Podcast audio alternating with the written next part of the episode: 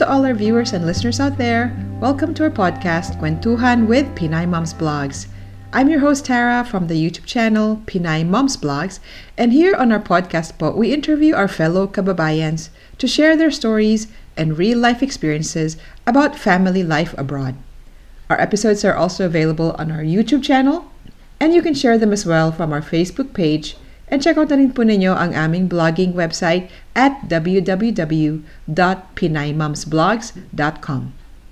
On this episode, we will learn from our guest that our dreams might be what we think is ideal, but actually, something better might just come along.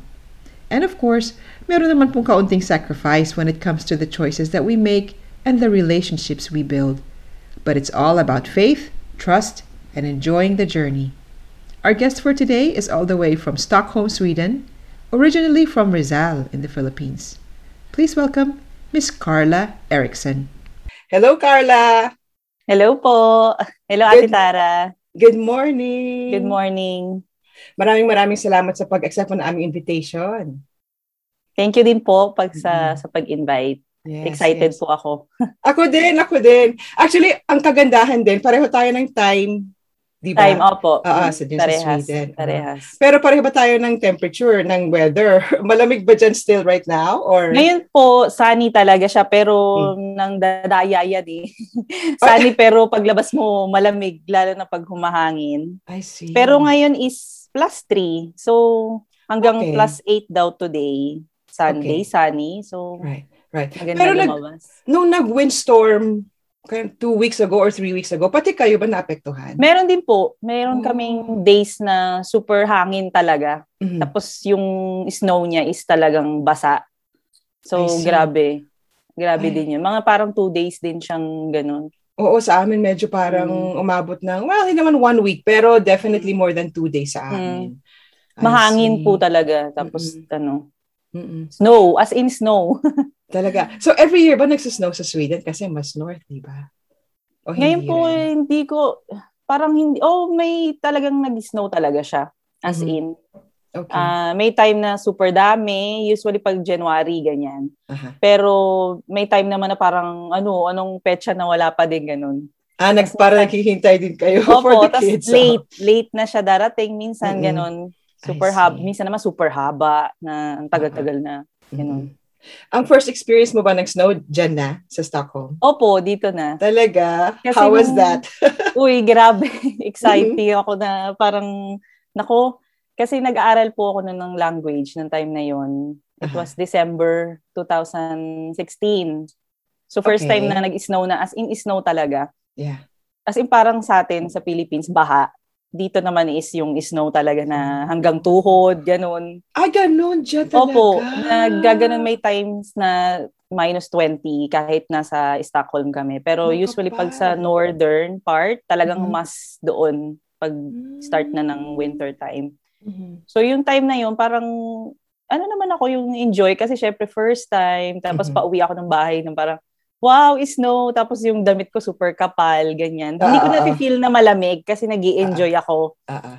Pero nung mga maraming time na na ganun, parang, oh, gusto ko na lang sa bahay, ganun, magkape-kape. Mm-mm. Kasi nga, hindi rin siya, hindi siya kaaya-aya kasi ang lamig. eh. Mm-mm, Malamig. mm-mm. Nagsha-shovel ka rin ba ng ano, snow dyan sa may harapan? Sa apartment po kasi kami, so hindi po Oh, namin ang kailangan. Mm-mm. Kasi may, may nag, ano na, truck na Nag- naglalagay ng sand, ng Mm-mm. stones, or ng salt para hindi madulas. Tapos sila na Mm-mm. rin nagsha-shovel ng, ano, ng area. I see. Okay. Nako, marami akong gustong matutunan sa iyo from how life is like, what life is like there sa Sweden. Ah, lalo na because uh, you also have a daughter or? Yes. Oo, di ba have a daughter yon So, um, yeah, about the life there. But before we continue, gusto ko sanang malaman, uh, you're originally from uh, Rizal, Rizal, in the yes po. Philippines, right? So then, doon ka, pinanganak doon ka lumaki and how was, how was it like sa, sa Rizal at the time? Ah, mahirap po ang buhay sa Mm. Kainta kasi ang ah, papa ko sa pabrika siya nagtatrabaho. Tapos mama ko, housewife lang siya. I see. So talagang, syempre, struggle. As yung bata ako, hindi ako yung as in ano lang, sim- super simple ng buhay, pero okay naman po. Okay. Uh, masaya naman po yung family, gano'n. Yung, kumbaga yung childhood is talagang may childhood na uh, mababalikan mo na, mag, na, na nakakatuwa, tapos mm-hmm. nakakaiyak, gano'n. Mm-hmm. Meron ka mga kapatid or are you Meron a... po. Ah, okay. Uh, ta- uh, tatlo po kami magkakapatid. I, I want to have brother and then one sister. Mm-hmm. Kuya and ate. So, so bunso ikaw po ako. The, oh, ikaw bunso. Bunso oh, yes, po ako. Mm-hmm. And yung sister ko nandito rin po sa Sweden. Oh, that's nice. Yeah. Sinong nauna? Yung sister ko po, I see, uh, okay. parang 13 years na yata siya dito or 12. Parang okay. ganun. Mm. Ayun. So, so ayun. from sa Rizal, uh, doon ka na nagstay or even up to schooling mo and work? Hindi po. Uh, doon po ako pinanganak sa Kainta and then um, nag-aral po ako sa... Kasi ang papa ko is nadidistino siya kung saan-saan. I see. Kasi yung sa work niya. Mm-mm. So, kung saan siya, nandun din kami. Ah, so, napunta po kami ng Camarines Norte sa Daet. Doon po ako nag-high school. Doon ako, ay, nag-elementary. Uh-huh. Doon ako graduate na elementary. And then, uh-huh. nadistino naman papa ko sa Manila, sa Quezon City. So, balik na naman Yeah. po kami. Mm-mm. Doon naman ako nag-graduate ng high school. And Uh-huh. then, yun nga, nalipat kami ng nag-college na ako doon sa Fairview. Right, oo. Mm. Oo, kasi ah ah, kaninang offline, off-live, ah, nabanggit mo nga sa akin na pareho tayo na pinupuntahan na SM. Opo. SM Fairview. Oo, Oo, ang ganda nga, nakakamiss nga din eh. Oo, sa akin Masyal. din before, yes. Mm. So then, um, from uh, Rizal and sa city sa Manila, um, paano ka nakarating dito sa dyan sa Stockholm? And is it your first time to travel abroad or nakapag-travel ka na before? Before pa? ano po, bago po ako na naging per ano permanent dito as residence, ah, nag-tourist muna po ako kasi yung sister ko nga nandito. So she invited me last Mhm. 20 first time 2011 Okay. ah. during summer. So hindi ko po na-experience ang winter kasi pag pa-winter na, balik na Pilipinas. So uh, okay. 2011 as tourist and Yeah. then may jowa so kailangan umuwi after three months. I Tapos see. after nun, Ay, pero Ah. matagal yun. Ah. Nag-stay ka na for three months. three months tourist as a tourist. Talagang Kasi parang- minmaximize mo. Oo, Para minmaximize mo. minaximize ko po Oo. talaga yung 90 days, yung Schengen visa. Ah, ah, may Schengen Schengen visa. visa. Ah, ah. So, namimiss ko yung mga pamangkin ko, ganyan. Mm. Kasi po yung panganay ng, pamang, pama, panganay ng pamangkin namin is parang laki din sa akin, ganun, bago sila lumipat dito. Okay. ah. So, ayun. Tapos, um, yun nga. Tapos after nun, syempre uwi dahil may jowa. Tapos, naghiwalay way back 2014. So, balik na naman ako. I mean, Oh, no. 2013 pala kami nag-break. Tapos 2014, April, balik na naman ako dito. Nagstay naman ako ng six months I see. sa sister ko din. And Right. then, nung time na yon 20, 2014, October, balik na ako ng Pinas. So, work ulit sa Pilipinas. Mhm. And then, before ako umuwi dito, um, yung common friend namin, meron siyang friend, which is the hus- my husband now, Okay. na naging friend ko sa Facebook without knowing na siya yung magiging husband ko. Talaga, okay. So, noong Ah, 2015, dun na nag-start yung aming story. I So, nag-apply ako ng tourist, hindi ako na-approve kasi daw nag-overstay ako ng six months that last 2014. So, ang ginawa ni husband is, uh, that time, boyfriend ko siya, see. siya na lang yung nagpasyal sa Philippines. And then, nag-process kami ng papers. Right. Then, So, and then naka-move ka na dyan. 2016 September po ako naka-move. 2016 Ang bilis. September. Oo. But, okay, so then, um, yung pag-meet mo sa kanya through online, you were still in the Philippines. Nandun ka pa sa Philippines Yes. at the time. Kasi po, nung inad niya ako sa Facebook, without knowing, hindi po siya nagme-message. As Mhm. in, kumbaga parang, Parang may back- common friend lang kayo. common friend, parang Ah, August, imagine, August 2014, he added me sa Facebook. mhm. And then March 2015 niya po ako may-message. Talaga. Oh, siguro akala tumitingin niya- lang muna siya ng mga posts mo. At ang funny thing, ate, kasi nung nagbabakasyon ako dito ng way back 2014, nakikita niya na ako sa store dito sa Sweden. Kasi malapit lang siya eh. Nakikita niya ako. Ako hindi ko siya, oo, sino oo. ka? Ganun kasi syempre, puro Yeah. foreigners lang. Yeah, ako yung foreigner kasi nasa Right. Sweden ako. Oo. I So, nakikita niya na ako as in may idea. Sa akala niya may boyfriend ako that time, kaya hindi siya nag-message. At nakakatawa ate, ang boyfriend ko, kung kilala mo si Liam Payne ng One Direction, Yes. Liam Payne, akala Aha. niya yun ang boyfriend ko ate. Bakit? Kasi nung time na yon super obsessed ako sa, One Direction. One Direction. Nanood Ako nung Okay. concert noon way back 2014. Yan, nandito Mhm. sila sa Stockholm. Ah, Tapos, um, syempre, Oh, pinupost ko, pinupost ko yung mga picture ni Liam. Pareho kami ng t-shirt. Ini-edit ko lang naman yun. Para pinakrap ko lang ganun sa Instagram ko. Tapos, yung, ba, may white t-shirt kami, parehas, ganyan. Akala niya talaga yun ang boyfriend ko. Oh my Kasi- God, fin- si- sinusundan ka pala talaga niya sa Kasi social media accounts mo. Opo, kasi hindi naman niya alam who's what Liam Payne. Kasi he's Mm. already, 1970 kasi siya ate. So, who's Okay. Liam Payne, di ba? Mm, mm, mm, Siyempre, mm, makakilala niya lang Kiss and ano, yung mga, Yung mga kilala ko. mga noon pa. so, parang, okay. Mm. nagulat ako. And yun Mm. yung, imagine, from August 2014, tapos 2015 pa niya ako ng March message. Oo. Kasi, alam mo kung bakit ate. Bakit? Kasi, gumawa ako ng account sa, actually, nung nandito ako ng Sweden, 2014, ginawa na ako nung friend namin na, yun nga, common friend namin, nung husband ko ngayon, na yung parang Filipino chat, nakalimutan ko anong, ter, anong pangalan eh. Mhm. Inilagay ko doon, wanted perfect husband. Para mga Okay. Pilipina na nandun Yeah. or Filipinos So, and then mga chat, foreigners. Yes, okay. Tapos, hindi siya group chat at uh, dating site. Dating site. Oh, I see. the term. Okay. And then, right. suddenly, uh, January, way back 2015, sabi ko, update ko nga tong ano, parang medyo matamlay ang ano ko, dating, ano, single. Mhm. So, nung nilagay ko wanted perfect husband sa mga qualities, naisip naman ito ni husband na, inas, na tingnan yung account niya na yun. May account pala siya doon. Okay. Tapos nung chinek niya yun, syempre nakita niya perfect husband ang looking ko, Mhm. ang hinahanap ko. Mhm. Doon na siya nagkaroon, nagkaroon ng lakas ng loob. Lakas ng Na, loob. Mm-mm. Uy, single pala siya. Yeah. Oh, So, talaga. yun nga, Oh, so doon na nag-start. And Oo. then, yun nga, like what I said, I tried to apply for another tourist visa way back Mhm. 2015, but I didn't get uh, some visa again. So, Mhm. siya yung nag-decide pumunta ng Philippines. And funny I thing, see. kinasal kami doon. And then, nagpunla, nabuntis ang ate. Yes, yes. Okay. And yun na. Tapos, nag-process kami ng paper. So, 26 Napabilis. Oo, September. Napabilis yung pag-process. Actually, nag-wait ako ng mga 10 months, ganun. So, pinanganak ko si Oh, baby okay. sa Philippines. Okay. Nag-stay siya ng at least 5 months old doon. I see. So you mean yung first time na pagpasyal niya sa Philippines was also the same time na you got married? I see. So nag ano siya, nag-request siya ng long para extension stay sa Philippines. Parang nag-stay lang siya ng ah, June yun eh. Tapos parang umuwi siya ng mga August ng first week, ganun. August 11 kami kinasal. June to- So mga ilang days lang umuwi na din siya. I see. Hmm. And then after that, di kasalukuyan na pinaprocess yung papers. Mm-mm. Oh, ibang kakaibang Yes. story, Carla. Ganon. And then, As in, ang bilis ate. As Oo, in, ang talaga ano bilis. yan? Love at first sight nung nakita kayo in person? Sorry, ah, I'm asking a little bit. Nung, uh, kasi nung, as in, or nung getting to atin- know you face pa lang. Kasi nung March, nag-message siya, na parang naging boyfriend ko siya April 5.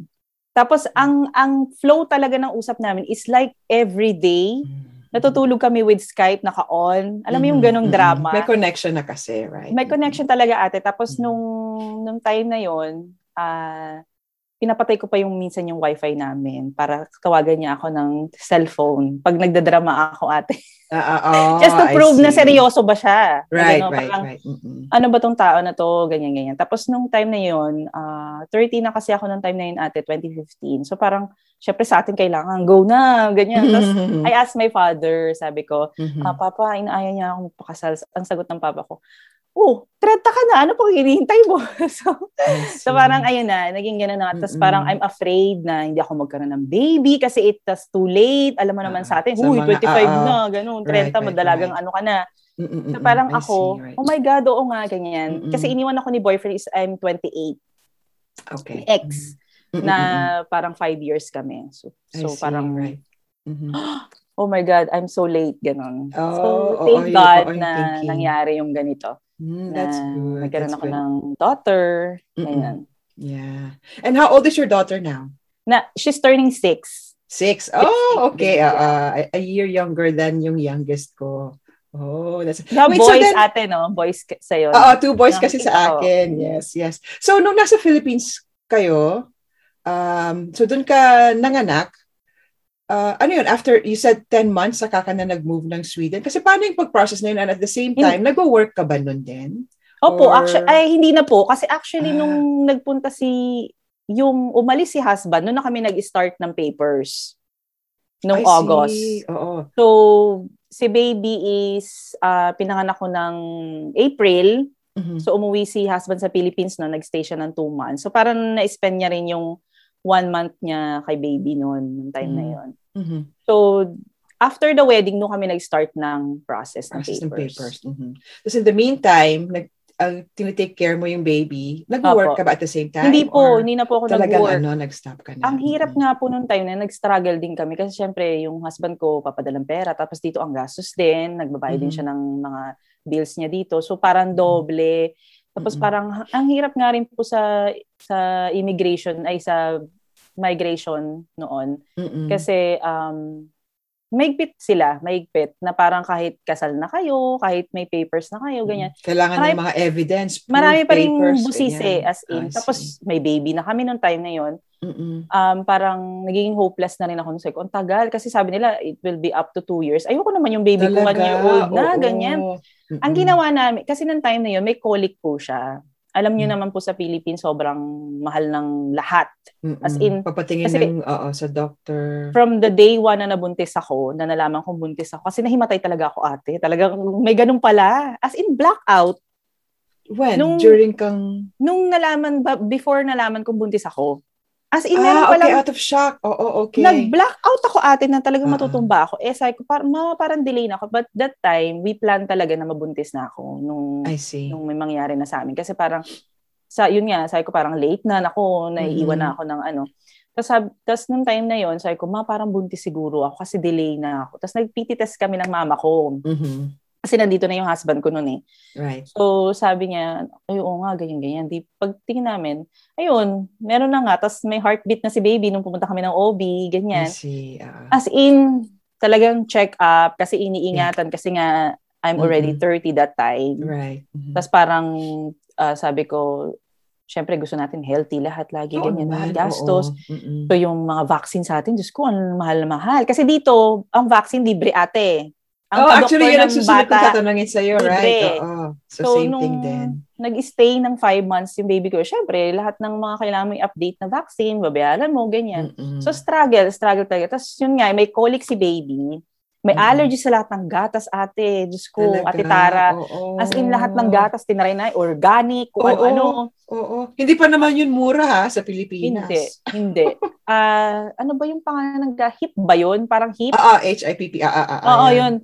Di ba mahal din yung gas niya? Siyempre, Mm. kailangan ibigay mo dahil iiyak Yun siya. ang, like, umiiyak siya nang walang reason. Sabi ng doktor, walang walang fail, walang walang something wrong about sa kanya. Colic Mm. lang talaga. Tapos yung mga Mm-mm. bottle na talagang yung binibili na anti-colic, Oo, yeah. So, hindi effective. Talaga. Tapos nag-postpartum ako, ate, I see. Noong time na yun. Okay, I can imagine kasi. oo. And imagine without a husband when you're pregnant. Yeah. Mm-mm. Oh my God, it's very hard na nakakausap mo lang siya Yung iba nga eh, nakasama na yung preg, nag- nakasama na yung partner, yung mga husbands nila eh. Minsan Mm-mm. nagpo-postpartum eh. Mm. Pa kaya. Mhm. And then, So, yun. So, parang sabi ko, kaya natin to, ganyan. As in, ah, yung mama ko, papa ko, sila talaga yung sinasandalan ko. As in, pag umiiyak siya, makunin mo na. Iba na. oo. Kasi talagang, kailangan na ng expert. meron parang something talaga pag nag, it's a serious thing. Pag yung postpartum na, ano, na as in darating sa life mo na ma- mafe-feel mo pala talaga, oh my God, parang yung parang masasaktan mo siya or what, kahit hindi mo gusto, alam mo yung ganon Mm-mm. na hindi mo alam anong gagawin ko kasi umiiyak siya. It's very normal kasi they cannot speak. They Mm-mm. just want to cry and Mm-mm. shout and like that. Mm-mm. Hanggang sa napaglabanan naman namin. na- Ano, That's tapos, good. Good thing, ah, husband ko nandun siya nung nanganak ako. Okay. Um, ano ka, ako ate, ah, plan cesarean. okay. Is it because mab- malaki yung baby? Hindi na, hindi naman po, normal Or- naman siya. Kaya lang naka, Ah. naka-slant siya. I see. Tapos so yung tumaas position. yung BP ko. Tumaas ah. yung BP ko. As in, lumobo okay. kung, as in, from 56, naging 75 ako. Wow! Iba-iba po yung Okay. itsura ko ate talaga. As in, Talaga, tapos wow. parang buong bata lang din yung nasa tiyan ko nung time. na. Oo, oo. Abuti na lang pala talaga na na plan para hindi na, Na-plan. masyadong complicated. At maging emergency cesarean. Talaga. Na parang, kapag kasi ate, yung yun kasi yung nasa back of my mind na magle-labor ako, tapos emergency cesarean, di wag na, emergency ah, I cesarean see na what you mean. agad. Ah, ah, ah, tama. So, okay naman po sa doctor ko na gano'n. Mhm. Tapos as in talagang pinala namin. Para din yung asawa ko is maka-on time din siya. yes. Oh, that's true. dates na gano'n. So, That's naging okay good. naman po lahat yung Mhm. panganak ko Oh. so far. Thanks God talaga. Yeah, oo, oh, that's good to know. And then, so, nung alam nyo na na mag-move kayo dyan sa Sweden, ano yung mga ginawa Mm. niyong preparations? Lalo na may baby ka. For those who might be interested to know, para makatulong sa kanila, just in case na they're in the same situation. Yeah. diba? So, paano yung pag-prepare ninyo at that time? Yun po, ah first po talaga na inalam ko is how to bring a baby sa, ano, yung kumbaga yung papers. Kasi yung Yeah. mga kailangan, parang madali lang yan eh. May, search mo, matatanong mo. Pero yung sa papers po talaga, may nagsabi sa akin na um, ev- kahit nanay ka nung bata, Mhm. since, um, kasi yung, yung po ang naging situation ng baby ko is automatic Swedish citizen po kasi siya. Yes. Kasi kahit saan po siya pinanganak, basta Mhm. ang father, nandun po yun sa law eh, na Swedish po talaga siya. Tapos, um, Pero Filipino din? Tapos Pilipino rin po, Oo, kasi siya- sa Philippines siya pinanganak, right? nationality. But the, Mhm. the citizenship is automatic. Kahit I po see. siya sa pinanganak. Okay. So, um, I think that's the regulation of the Sweden country. So, ang ginawa ko po is, kasi kailangan pa parang may maraming pang papers na kailangan puntahan ako, ganyan, na ang tawag dito, nakalimutan ko yung pangalan ate, hindi ko na Mhm. i-research. Pero, ah, kuha daw po ako ng passport ni baby Okay. para hindi ko na po kailangan pumunta sa isang interview or whatsoever. Pupunta ka na- sa embassy? Sa, sa Philippines, sa Swedish embassy? Uh, not sure po kung Filipino Okay. embassy yun eh. Pero yung pong nagsabi sa akin is tiga, ah, ang tawag dito, yun sa consult. Kasi wala po kaming Ah. embassy sa Philippines that time. Okay. Nasa Thailand pa po. Nasa I see, Thailand. oo. So, So, yung pupunta ka sa isang parang consul general. Consult lang, yung Oo, sa- oo. doon ka pupunta, process Okay. the papers, and then they submit it to Thailand which is the embassy itself ng Mhm. Philippine ah, ng ng Swedish Wala. embassy Mm-mm. na located sa Thailand. So Mhm. yun nga po, ah, so ginawa ko, okay, so kumuha talaga ako ng passport ni baby noong time na Mhm. yun kasi mas Mhm. ma- mas magiging smoothly ang pagdating mo ng immigration sa sa airport Yeah. whatsoever ganon. So Mhm. yun ang ginawa ko.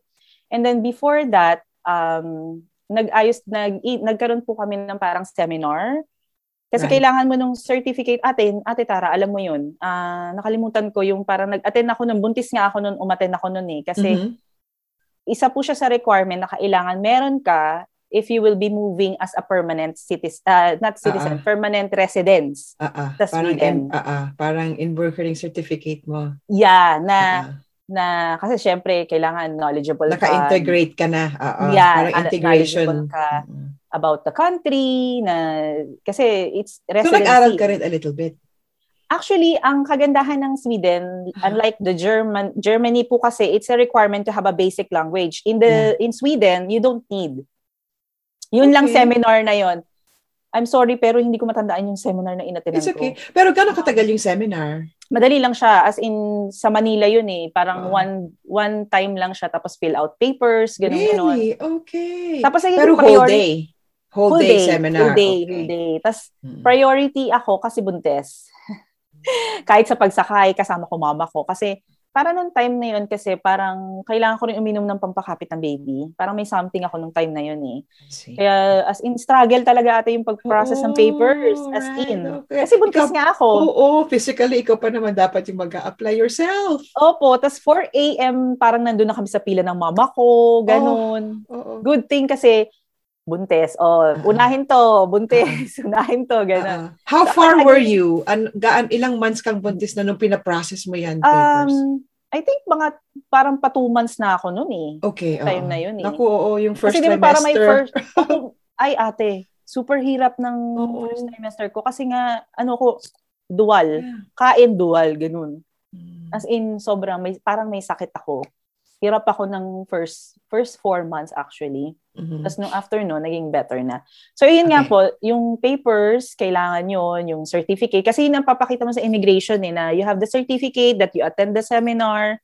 Mm-mm. And then, syempre, yung ah, visa, kinuha ko pa po yun, hindi sa Thailand. Maarte ako. Kasi nung time na yun, I heard many negative nung time na yun. Matatakot Oh, yeah? kasi ako ate nung time na yun. Hanggang ngayon naman. Pero parang, nung time na yun, kasi nag, nag-honeymoon kami ni husband sa Singapore. So I Okay, love nice. Singapore. So parang, Nice. ang dali, ang daling mag-travel, ang daling mag-travel ng train, lahat ng ano, organized, parang Mhm. accessible lahat. So Mhm. sabi ko, meron bang ano sa Singapore? Swedish uh, embassy. Yes, we have. Ganyan din. Doon ako nag-book ate. Wow, talaga? Okay. But supposedly, dapat talaga Bangkok lang. Mhm. Pero dahil maarte ako, doon talaga. Say, love, doon mo ako i-book. Ayoko sa Thailand. Ganyan. Sabi ko, hindi ako comfortable. Ganyan. Okay. Kasi time na yon nagbe-breastfeed ang ate nyo. Naku Mhm. po, eh, maghapon na ako parang ginawa ko ng Oo. Quiapo ang Singapore. Kasi malapit lang naman siya. It's like two hour, two and a half. Ilan? No So, way. mo- Yung sabihin, lumilipad ka? One way lang ako nun ate, nung kasi nung sabi niya, oh, yung visa, you need to take biometrics eh. Oo. So, the biometrics, ganyan, sa ko, sa Singapore, ganyan, travel ako. Eh, nagpapadede na ako nung time na. I can't remember, parang, ano na si baby noon, four months. Kasi nga, paalis na kami ng five months niya eh. Mm-mm-mm. So, nung time na yon uh, travel ako sa Singapore, ganyan, book ng ticket, ganyan, kumain lang, tapos book, sabi nung, ano doon, Singapore, yan na, ano, sabi why did you choose Singapore? You need to be in Thailand ganyan, Aha. to process your biometrics. So, hindi na ako sumagot. Sabi ko, it, it- it's so uh, um, easy for me to, I love Singapore, gaganong-ganon ko na lang sila. Mm-mm. parang ano, pero honestly, parang syempre, it's burden din to them. Tapos parang sabi niya pa, oh, I'm not sure if this will be tra- eh, it will be delivered in the Philippines. Maybe it will be delivered in Bangkok. Ginaganon niya pa Oh, ako.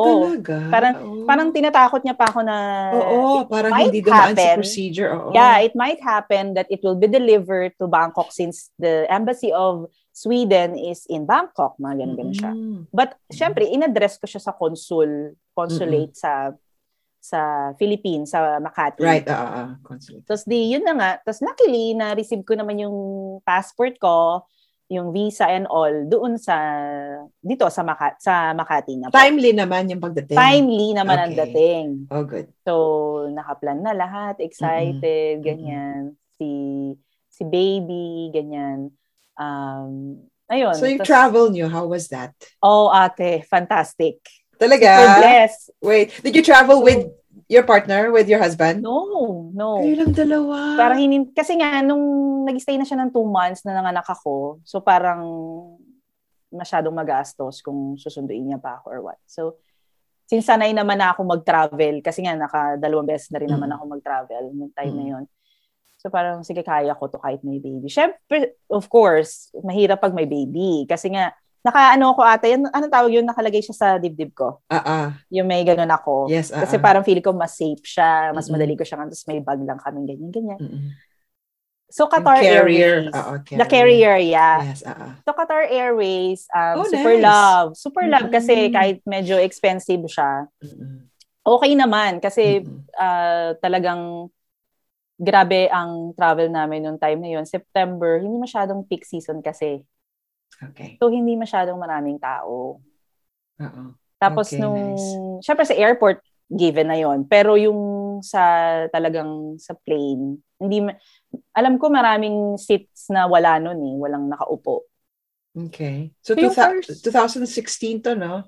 2016 September. Ah. So, so noong time na yon ah first, kasi dalawang plane yun eh. Ah, Philippines, ah, Manila, Manila to ah, Doha, Qatar. Mhm. So, nung time na yon ah, bagong ayos na, y- alam ko bagong ayos na yung airport. So, hindi ko na kailangan mag-travel ng isang bus to another area to Mm. transfer. Parang ang ang nangyari na lang yun is yung parang yung golf cart sa around the around the airport. Kasi ang laki ng Okay. airport ng Doha eh. Mm. So, nung time na yon uh, nung travel namin, ang katabi ko ate, flight attendant. Talaga? So, nandun kayo sa front? Nasa ano kami, kasi nag-request kami bi- ng baby na bed. Oo, oo. Hindi- Kailangan doon sa may space. Oo, kasi Di ba, lalagay yung toilet? basket doon eh. Oo. Oo, yung may anong Oo. tawag nga doon ate? Basta yun, ni-request Oo, namin may yun. basket. ah. Tapos di, syempre, nasa dito kami, mahaba yung pwede kang mag-stretch ng paa, ganyan. Yes. oo. Oh, nice. So, nice.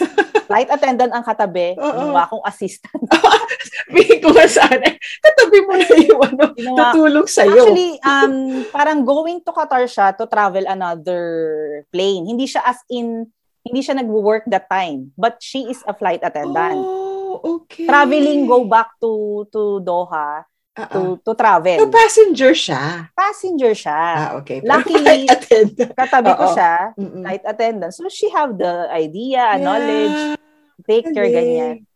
So talagang pag, pag kailangan ko, kukunin niya, ganun, siya yung mag-ano. Tapos, Pilipina? inaasik- Pilipina. Okay. Super ganda. Na- Nakalim, hindi ko nga nakuha yung info niya eh. Mhm. Tapos, um, so yun na, di sabi niya. Kasi usually, ang mga ano talaga ate sa Qatar is Filipina, mga Pinoy. Kahit sa airport. Talaga? Naka-travel Okay. na po ba kayo ng Qatar Hindi, Airways? Hindi pa. oo. Try Qatar Airways, the best. As in. Okay. Tapos Mhm. lahat Pinay. Pagdating mo ng airport, puro Pinoy. Talaga? Lahat na halos lahat na nag-work doon, Pinoy. So parang, Yeah, yeah, ah, yeah. ganun, para nasa Philippines ka lang din. So, Mm. yun na nga. So, so, to make the story short, Short. super naging smooth ang aming travel ng aking anak That's hanggang sa good. Doha.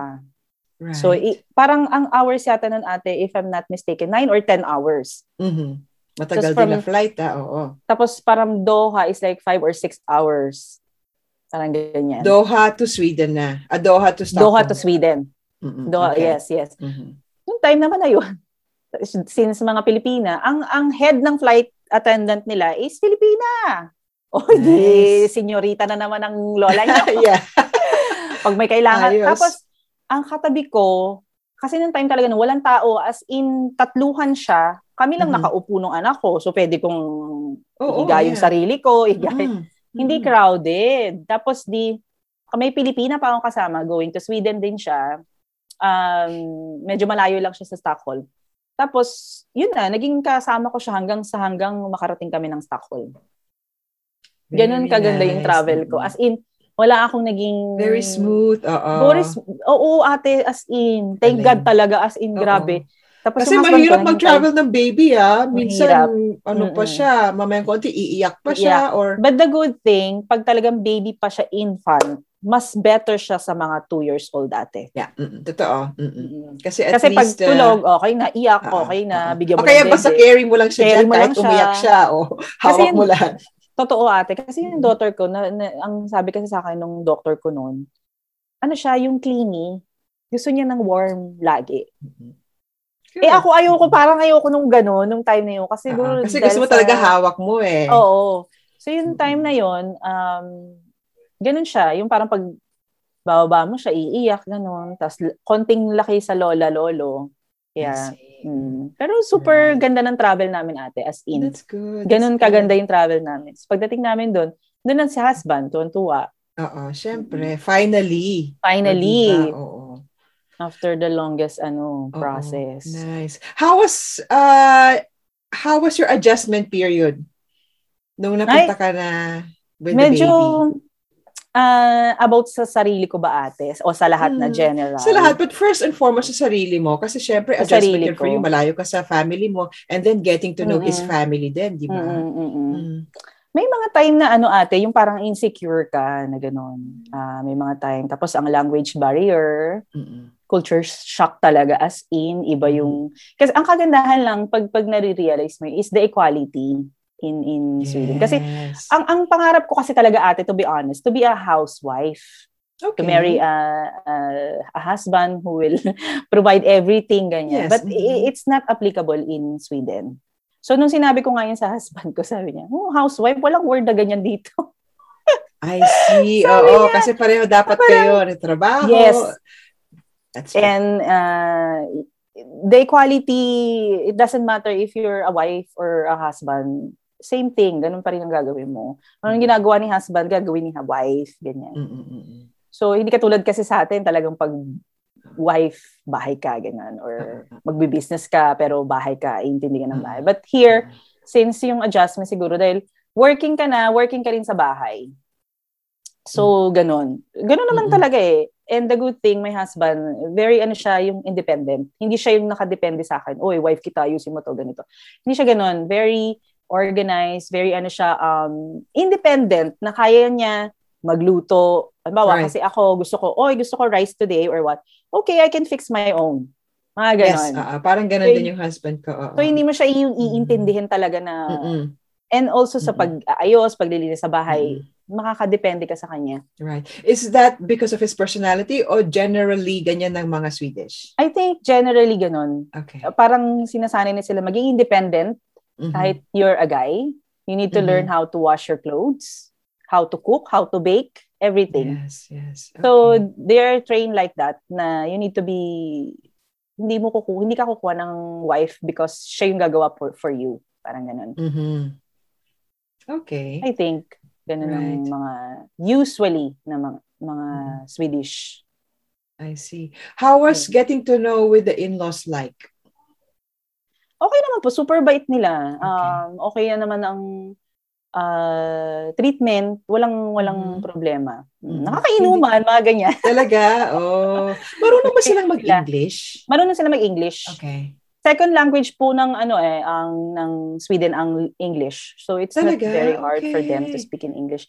But but those na super kopong-kopong siguro, Oh.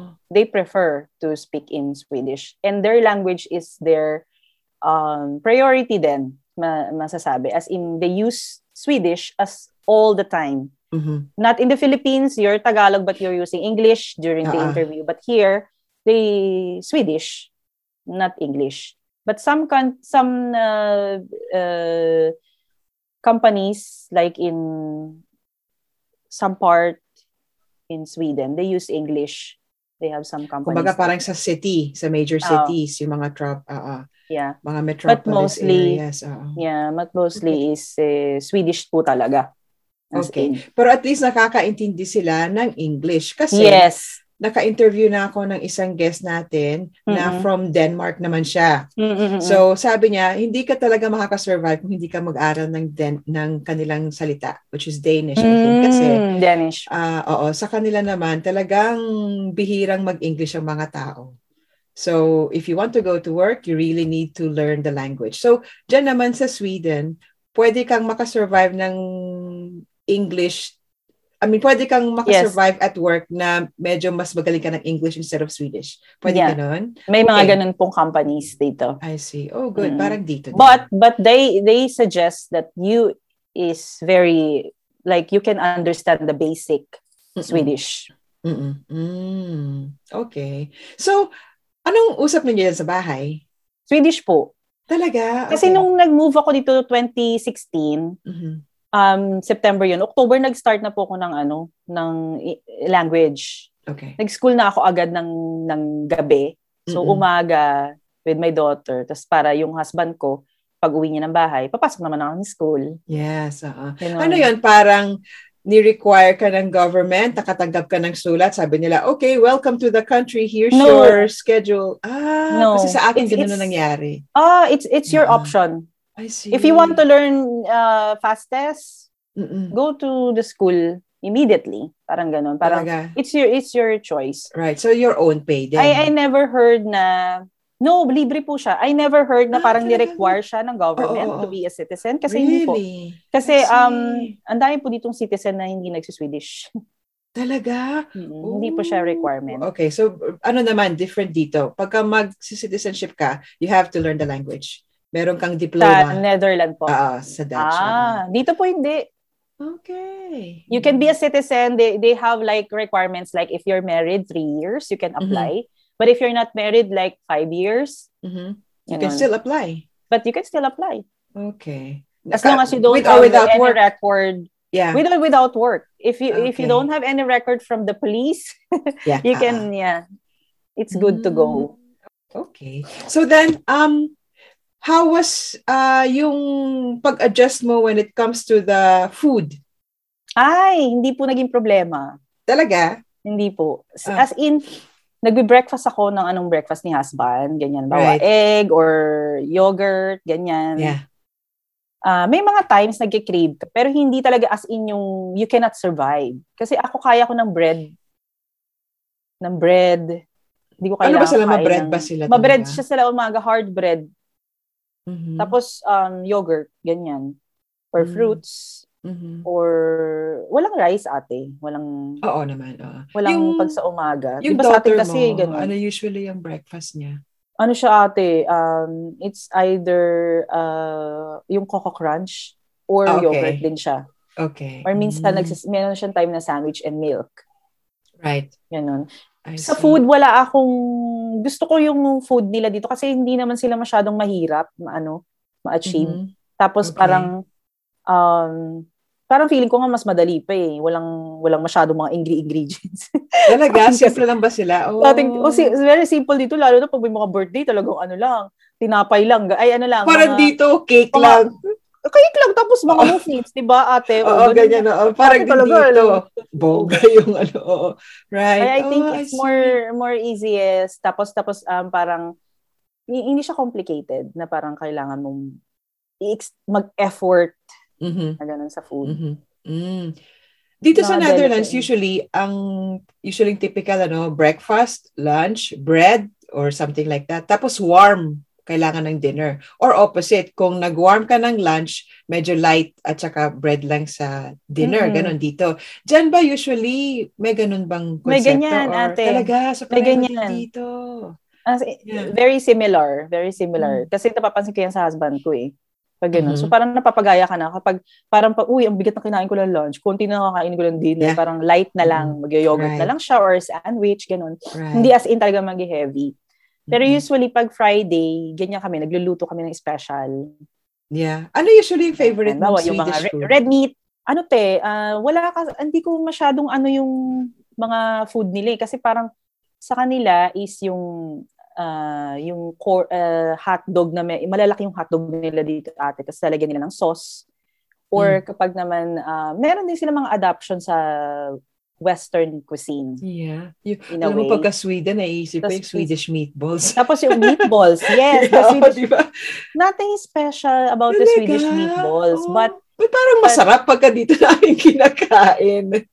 Totoo ate, kasi IKEA once. iba, iba. Eh, May, may something. May something talaga yung pag sa Swedish Mm. meatballs, ganun. Ah, ah, Tapos, gagawa ka ng brown sauce. Ayan. Medyo Yes. na master-master na natin yung brown sauce eh. talaga. So, Oo nga, kasi nakita ko sa mga ano mo, sa mga Masarap. videos mo. masarap siya talaga, yung sweet balls. Tapos yung, yun yung hotdog na malalaki ito, Yeah. uh, stroganoff yung tawag. May nabibili rin na ready mix na mix. Mhm. Masarap siya sa kanin.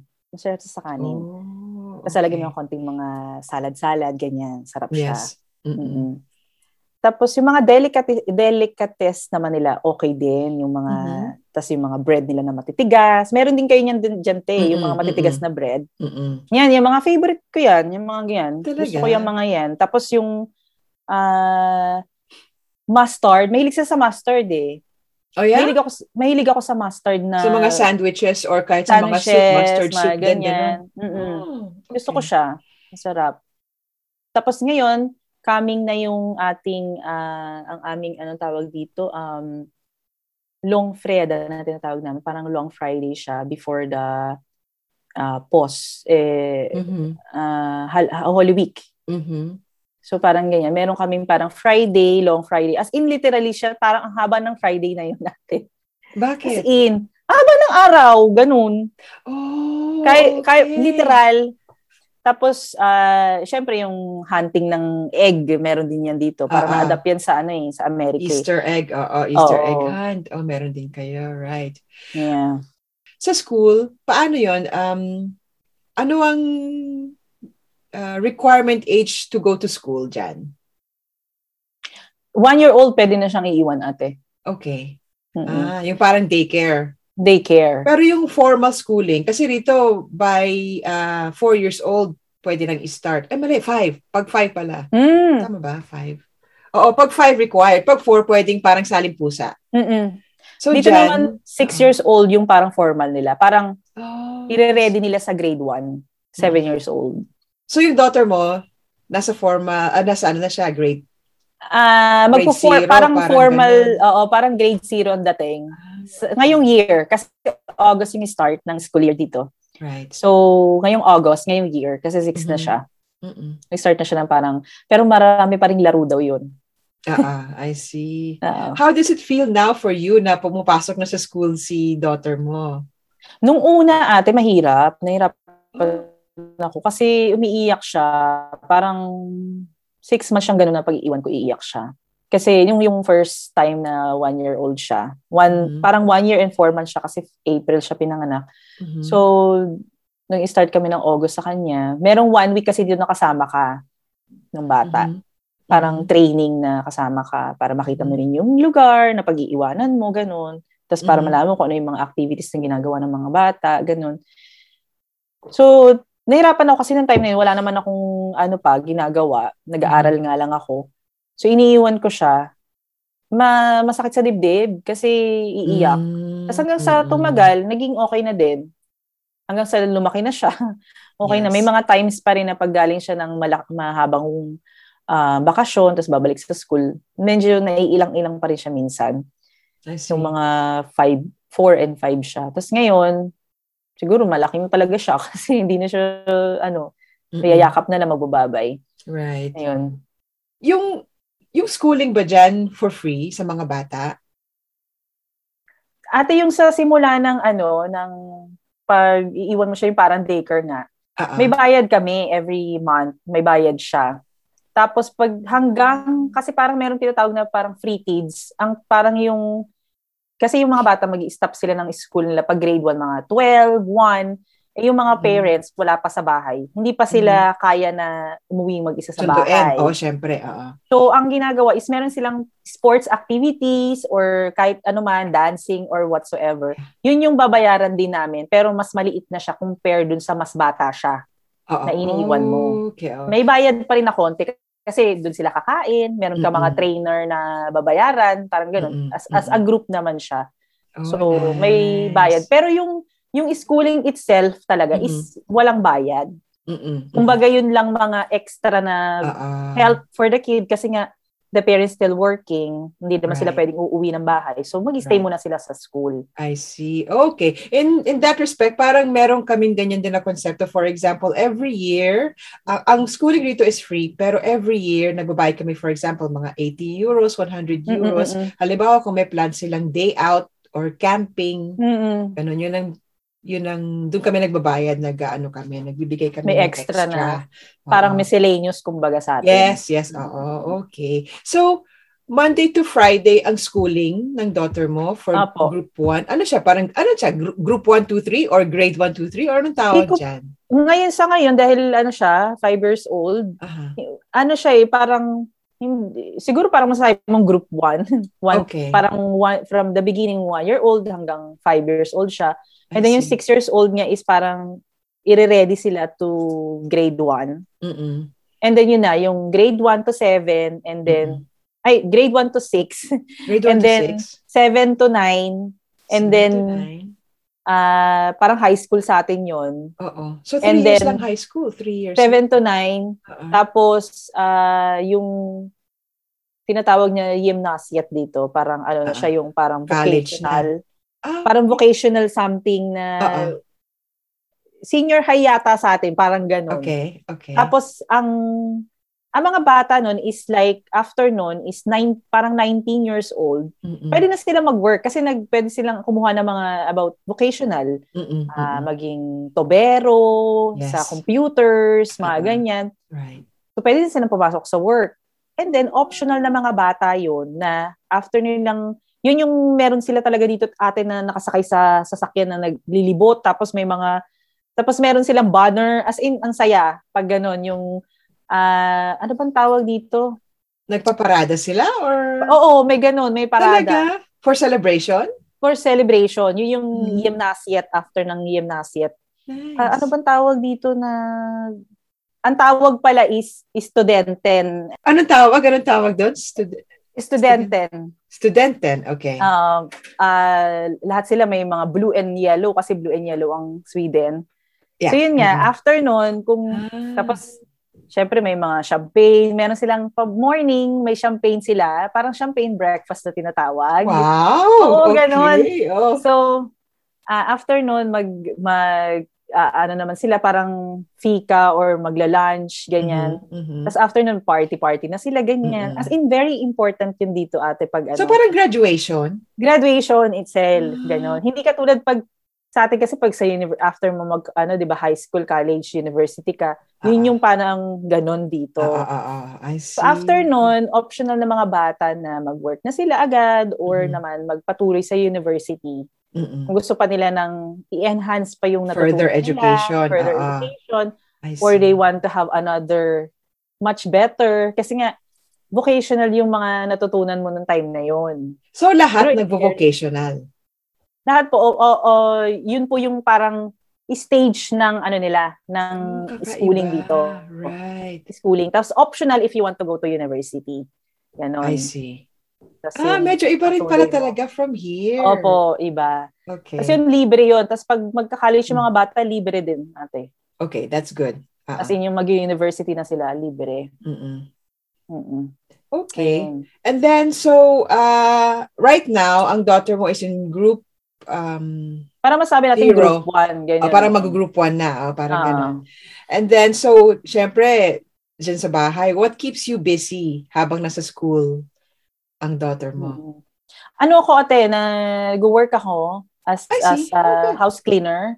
So Okay. it's like some hours like five Mhm. hours, four hours, may may company akong pinapasukan. Mhm. So pag iwan ko sa kanya sa sa school, Yeah. mag-work naman ako and then pag maaga yung uwi ko, ah, ako yung susundo or pag minsan kasi 8 to 5 din yung work ko depende Right. sa mga clients namin. Yeah. So minsan si husband naman yung nagsusundo. So Okay. probably ang masasabi natin parang YouTube, YouTube ganyan, mga Yes, ah, usually oh, ginagawa ko pag sa free Mm. time. Right. mm-mm. Tapos, um, ayun nga, maganda kasi dito sa Sweden, lakad-lakad, minsan tatakbo, ganun, or magbabike, ganyan, yung mga yes. usual mm-mm. na nagagawa ko naman sa mga free time. Right. Mahilig bang magbisikleta ang mga Swedish people? Opo, Okay. So, meron din kayong mga bike lanes, parang dito? opo. I see. Oh, Mm-mm. that's nice. Ganda rin dito. Mm-mm. As in, mas pinapromote talaga nila yung sa biking kasi nga, Ah, mas ano siya, ah, less pollution, Yeah. tapos ah, mm, less gastos din. oo, so maganda for, uh, for, ano, For the body, health, for the health. oo. Oo, Mm. right. Super ganda ng ano dito yung bike lane. As in, Ah, very safe. Okay. Mm, I see. And then, so, so now na, let's say, for example, no, um, Monday to Friday, nag-work ka, Mm-mm. yung husband mo rin. So, pag weekends, ano usually yung ginagawa ninyo to, uh, to spend time together with the family? Hmm. Yan, depende ate, kapag ganito, maganda yung weather, lalabas Mm. kami. Mahilig kami magpakain ng mga ano, pato. May mga ano Talaga, dito, ducks. dyan, oo, may mga, oh, okay. So, merong malapit lang na parang park dito. Mhm. Tapos yun. Tapos kung may extra pera naman, Mhm. kakain sa labas, ganyan. Or pupunta sa isang ah, mga amusement park. Kasi Right. meron dito yung malapit na laruan ng mga bata na tatalon-talon sila hanggang mapagod. Talaga? Oh, very Oo, handy para mapagod yung bata tapos O madali kaya lang mahal ang entrance. Mahal ang Oh, yeah? entrance. Oo, Oh, mahal ang okay. entrance. So parang mins minsanan yung pag may extra pera. Pag ano naman, ano na, sa park, magaganda mga park. Right, pag magandang ano, weather, ganun, magduduyan-duyan yung anak mo, maglala. Yes, yes. Yung anak ko Mhm. kasi hindi siya masyadong Ewan ko nung bata siya, hindi siya yung makladi, yung hindi mahilig sa mga malalagkit-malagkit ganyan sa Mhm. sa mga Mhm. sand. Pero Mhm. pag mga clay, clay, tapos yung mga drawing-drawing, mga color, gusto niya yon. Ay, nung gusto niya. So, indoor, okay din kami kasi Right. minsan ano siya eh, ayaw, ayaw kahit maganda weather, ayaw niya lalabas. Dito Medyo lang sa homebody, bahay. oo. Homebody. Tapos, Oh, mag-i-invite ng kalaro, o maglalaro dito, kakain, ganyan. Right, right, Mas ano siya, yung sa mga laruan niya, ganun. right. May Filipino community. Meron ate, meron. Malaki ang Filipino community dyan sa Sweden. Okay, malaki lang po. Kaya, Malaki po. Kaya lang nung Okay, good. nag-pandemic, usually nga pag December, meron kami mga Christmas Paskuhang bayan. party, right? Oh, saya. Oh, saya kasi may mga dancing-dancing, may mga singing, Yes. tapos Ah, ah. pagkain mga Pinoy, mga nakahilera dyan, tapos bibili ka na lang. Mm-mm. Tapos masaya, kaya lang two years na yung wala kasi nga dahil sa pandemic. Mm-mm. Pero sana hopefully ngayong year magkaroon na naman ulit. Kaya lang may na naman lalabas. May bago na Oo naman balita. Mm-mm. Oh, Pero hopefully okay. merong ano. Pero Mm-mm. masaya, masayang Filipino community dito. Tapos may mga ano talaga sila ah, activities. That's Pag summer, good. pag summer ganun. Mm-mm. That's Family. good para din, oo, para, para hindi mo rin nami-miss ang Philippines kasi Totoo po. Malaking difference pagka ganyan. Mm-mm. Oh, that's Hindi naman nice. ako na homesick eh kasi nga sister ko nandito tapos Yes, sila mama nga naman. pala, nasabi mo, right. Sila mama Oo. naman is yung araw-araw, messenger din. Mm-mm. Although nakaka-miss kasi lalo na ngayon, parang pang three years na namin hindi nakauwi ngayon. Pang third year, third year. Kasi Oo, 2019 pa kami. Tama, Mm-mm. 2019 kami umuwi kasi nga nag-pandemic. Nawala na yung ano, chance na umuwi kasi nga magastos, daming Oo, right. kailangang requirements. Tapos Yeah. magko-quarantine ka pa. Ngayon wala Oo. na daw. So, Oo, that's good. hopefully. Nakapasyal na ba parents mo dyan? Hindi pa po. Ah, talaga? Okay. Matanda Oo. na rin. Hindi na sila, hindi So, mas sila madali na lang kayong bibisita. Mm. Oh, I see. parang ano na, parang late na for them. Pero let's see, depende sa budget. Kasi Right. budget din. Right. Malapit lang kayo sa sister mo dyan? Opo, ano lang, pag oh, train. Yeah. train Uh-huh. one station, tapos kapag Talaga? bus naman, para mga four or five stations lang, lapit lang. Oh, that's good. Naku, ang swerte-swerte mo naman, Carla. Ako yung brother ko kasi sa Germany siya. So, kailangan Ah, medyo talaga, travel oo, talaga, medyo oo. travel. Oh, di maganda pala siya. Although malapit pa din ang Germany. Oo, compared sa Philippines. Oo. oh, di ba? Kaya nga eh. Mm, Oh, Carla, maraming maraming salamat. Thank you so much for sharing your story. Actually, kasi nakita ko na one hour na. so, gusto ko pa sana magtanong ng marami. But, uh, thank you so much for your time. Alam ko rin na, syempre, Sunday morning, di ba? So, nandyan din yung Mm-mm. family mo. But I really appreciate it na you were able to guest dito sa aming podcast today. Um, My meron nga lang- pleasure. Oh, of Thank course, you. yeah. Meron nga lang akong last two questions. But before that, I also want to let our viewers know, meron pong um, YouTube channel si Carla. So I also Yes. want to help you promote your channel. Ang ganda ng channel mo, yung mga, yung Carla mga, um, Erickson. yeah, yung channel mo, Carla, Carla Erickson. Tapos meron kayong mga paraffle doon and then you do a little bit of cooking. Meron ka ring live streaming. Um, Kanta-kanta na ngayon, te. Wala nga, nang- nakita ko. Take this opportunity to uh, promote. Thank you, ate. channel. Thank you so Mm-mm. much. It's, it's such an honor uh, na maka-join sa Pinay Moms Vlogs. Ayan. Yes, uh Um, so don't forget po yung kanyang YouTube channel is Ah, Carla Erickson lang din. Yun lang din Yes. yung aking channel. right. mm-mm. So last few last two questions or last question uh, for you na usually yung tinatanong ko sa mga guests ko rito sa podcast is um, ano yung advice or tips na mabibigay mo sa ating mga uh, kababayan na nakatira sa Philippines, right? Who are living in the Philippines na curious about life there in uh, Sweden. Ano ate, sa as a general na ano, na advice? General, what life is they, like. they oo. want to come here. Mm, Like or that. they're, oo, if they want to come there or interested sila, kung makamit sila ng somebody who probably lives there. Mm. So, anong ma-advise mo sa kanila? Ano te, uh, number one siguro is uh, lakas ng loob. Mm. Kasi it's not very easy to like like me 30 years old 31 ako nung lumipat dito so kumbaga parang half of my life nasa Philippines talaga la- mga friends ganon lakas ng loob ah, na parang um, titibayan mo yung loob mo sa lahat ng mga challenges Mhm. adjustments and um, kung ano man yung mga magiging struggle mo as as a new na residente sa isang lugar kahit saan pa man yan Mhm. um, magkaroon ka ng tiwala sa partner mo especially Oh, yes. hindi lang sa sarili mo kung sa partner mo ibigay mo yung tiwala mo 100% and then yung maging open-minded ka and um, laging manawag sa Panginoon ganun na tulungan ka sa araw-araw kasi you'll never know ganun um, ano pa ba Ah, ayun maging open-minded tapos um, labanan mo kung magkakaroon ka man ng homesick gumawa ka ng Oo. mga way gumawa ka ng mga way kasi especially if it's winter, it's very, um, yung depression talaga. Darating yun. Diyan, Darating oo. talaga yung time na ang dilim. Pag pagising mo, ang dilim, papasok ka sa work. Pag uwi mo, madilim na naman. So may mga ganong times na parang aside na lalakas mo yung loob mo, manawag ka sa Panginoon, magtiwala ka sa partner mo. Also yung parang labanan mo yung um, kung magkakaroon ka man ng time na yung depression kasi laging madilim. Kasi ang Yeah. haba ng dilim dito, te. Talaga. Haba ang dilim. Mm, So, mm, mm. Gumawa ka ng way na, especially if you have your family, um, ibigay mo lang yung time mo na, na may, may family ka, ah, gumawa ka ng mga activities sa sarili mo, mag-YouTube ka or to Mm-mm, meet mm-mm. some friends, Right. ah maging ah yun, maging open ka sa Mm-mm. sa kumbaga yakapin mo na yun yun na yung magiging life mo eh kasi nga um you will be living True. in a different country, different Mm-mm. language. Yun yung magiging struggle mo Yeah, talaga. oo, oo, Na para mangangapa ka although you can do English, you can speak English but still Mm-mm. ah yun lang. Um Yes. tas number one, number one din is yung uh, trust yourself and God na Mm-mm. gabayan ka palagi. Yeah, that's true. Oo. Maganda yon. Actually, ang favorite part ko is yung also you trust your partner.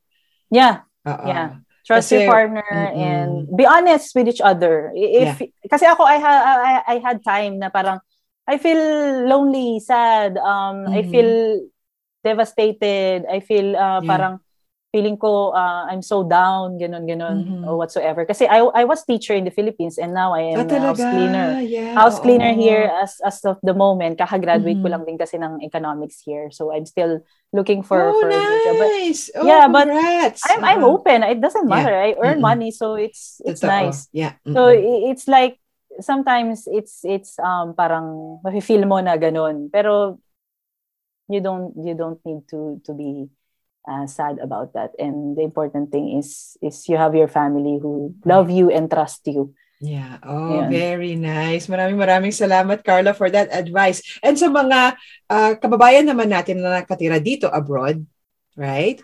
Uh, with all the experiences, the challenges na we face differently, syempre, Yeah. from different countries, ano ang ma-advise mo naman sa sa amin? Sa mga Sa inyo naman, sa natin. atin Oo, na sa mga kababayan na, na nandito na. Oo. Ayun lang, uh, pagtibayan na yung loob. Mhm. Yung parang face the reality, the challenges, ganun. And then find a solution for every situation na parang Right. don't give up. Kasi Mhm. ayan na yan eh, pinili mo na yan. You, you move Oo nga naman. to, to, to that country. And kumbaga, i-accept mo na, i-accept mo na yung sa self mo na ito na yung life mo. And then don't ever forget to look back na parang um, kasi marami rin yung parang iba na eh, yung nagiging ma hindi mo na makilala, parang ganun. Mhm. So I hope na na westernize na ng husto, na, na-? Or... parang naging kumbaga ibabalance mo din ibabalance especially if if you're a mother um kasi ang struggle din natin dito ate to- sa totoo lang as as may foreigner tayong partner and then the kid nagiging iba yung ano nila eh um yung respect sa parent nagiging parang napapansin ko lang sa mga bata dito na parang sila yung nag-decide na parang hindi na sila nag-ask for for the parents hindi kasi katulad sa atin as laking Philippines na iba yung culture talaga. So yun yung parang ibabalance natin for for Oo. as a mom na although maganda rin yung magiging independent sila Mhm. kasi tayo as as Pilipino hindi tayo ganoon eh. Parang No.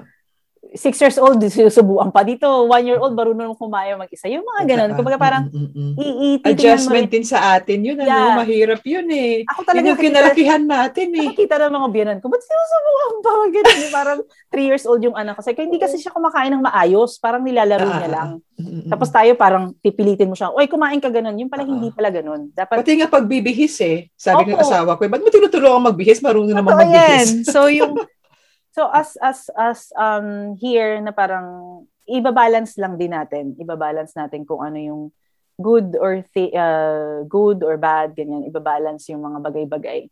Na parang nandun pa rin yung, uh, kasi half sila eh. Yung culture Mhm. as as Filipino, nandun pa rin. Mhm. na parang mapagmahal sa pamilya, 'di ba? Kasi yes. although napansin ko naman dito sa Sweden, very ano sila sa kasi yung sa side ng husband ko, very ano sila sa family eh. Parang Okay, Pilipino so- lang din. So parang hindi Okay. mo ma-feel na Maganda rin yung relationships pala. Magandang relationship na parang walang pake, ganun.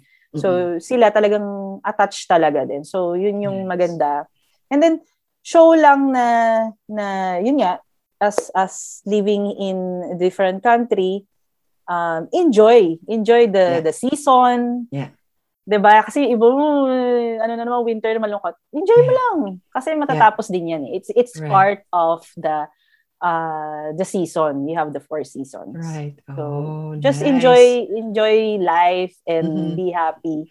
Although marami tayong mga struggle in life. Yeah. Dadaan lang din yan. And then sabi ko nga, malungkot ako ngayon, bukas masaya na ako. Ganun lang. Wow, I like that. Oh, so take home message po ni ah, ni Carla is balance, adjustment and stay positive. Yeah, stay positive. Yeah, that's Ayan, Stay nice. positive. Oh, Kahit thank- minsan ako, as personally, meron akong mga, kas tulad ng mga nangyayari ngayon, um, Yeah. nagkakaroon ako ng panic attack, naging negative ako. Pero sabi ko nga, if if I feel like this today, tomorrow, it will be different. Mm-mm, mm. Oh, very nice. Maganda yan, Carla. Thank you so much. Maraming maraming Thank salamat you, sa iyong mga Tara. advice. Yeah. Thank you so much. Oh, I, will let you go enjoy- na. Oo. Thank you, thank you. Maraming salamat. Oh.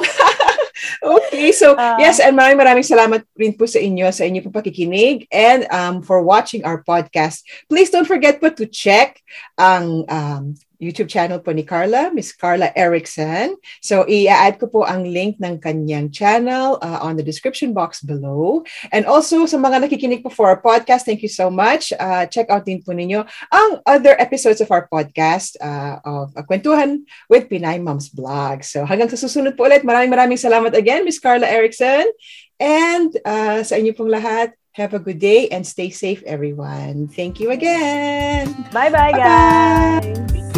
Thank you. Thank you, Thanks, Ate Tara. Oo, thank you din. Thank you. Okay. Have a good day. Happy ah. Enjoy the oh, enjoy the really nice uh, weather dyan. Yeah. Okay. Bye-bye. Take care. Ah, thank you. Bye.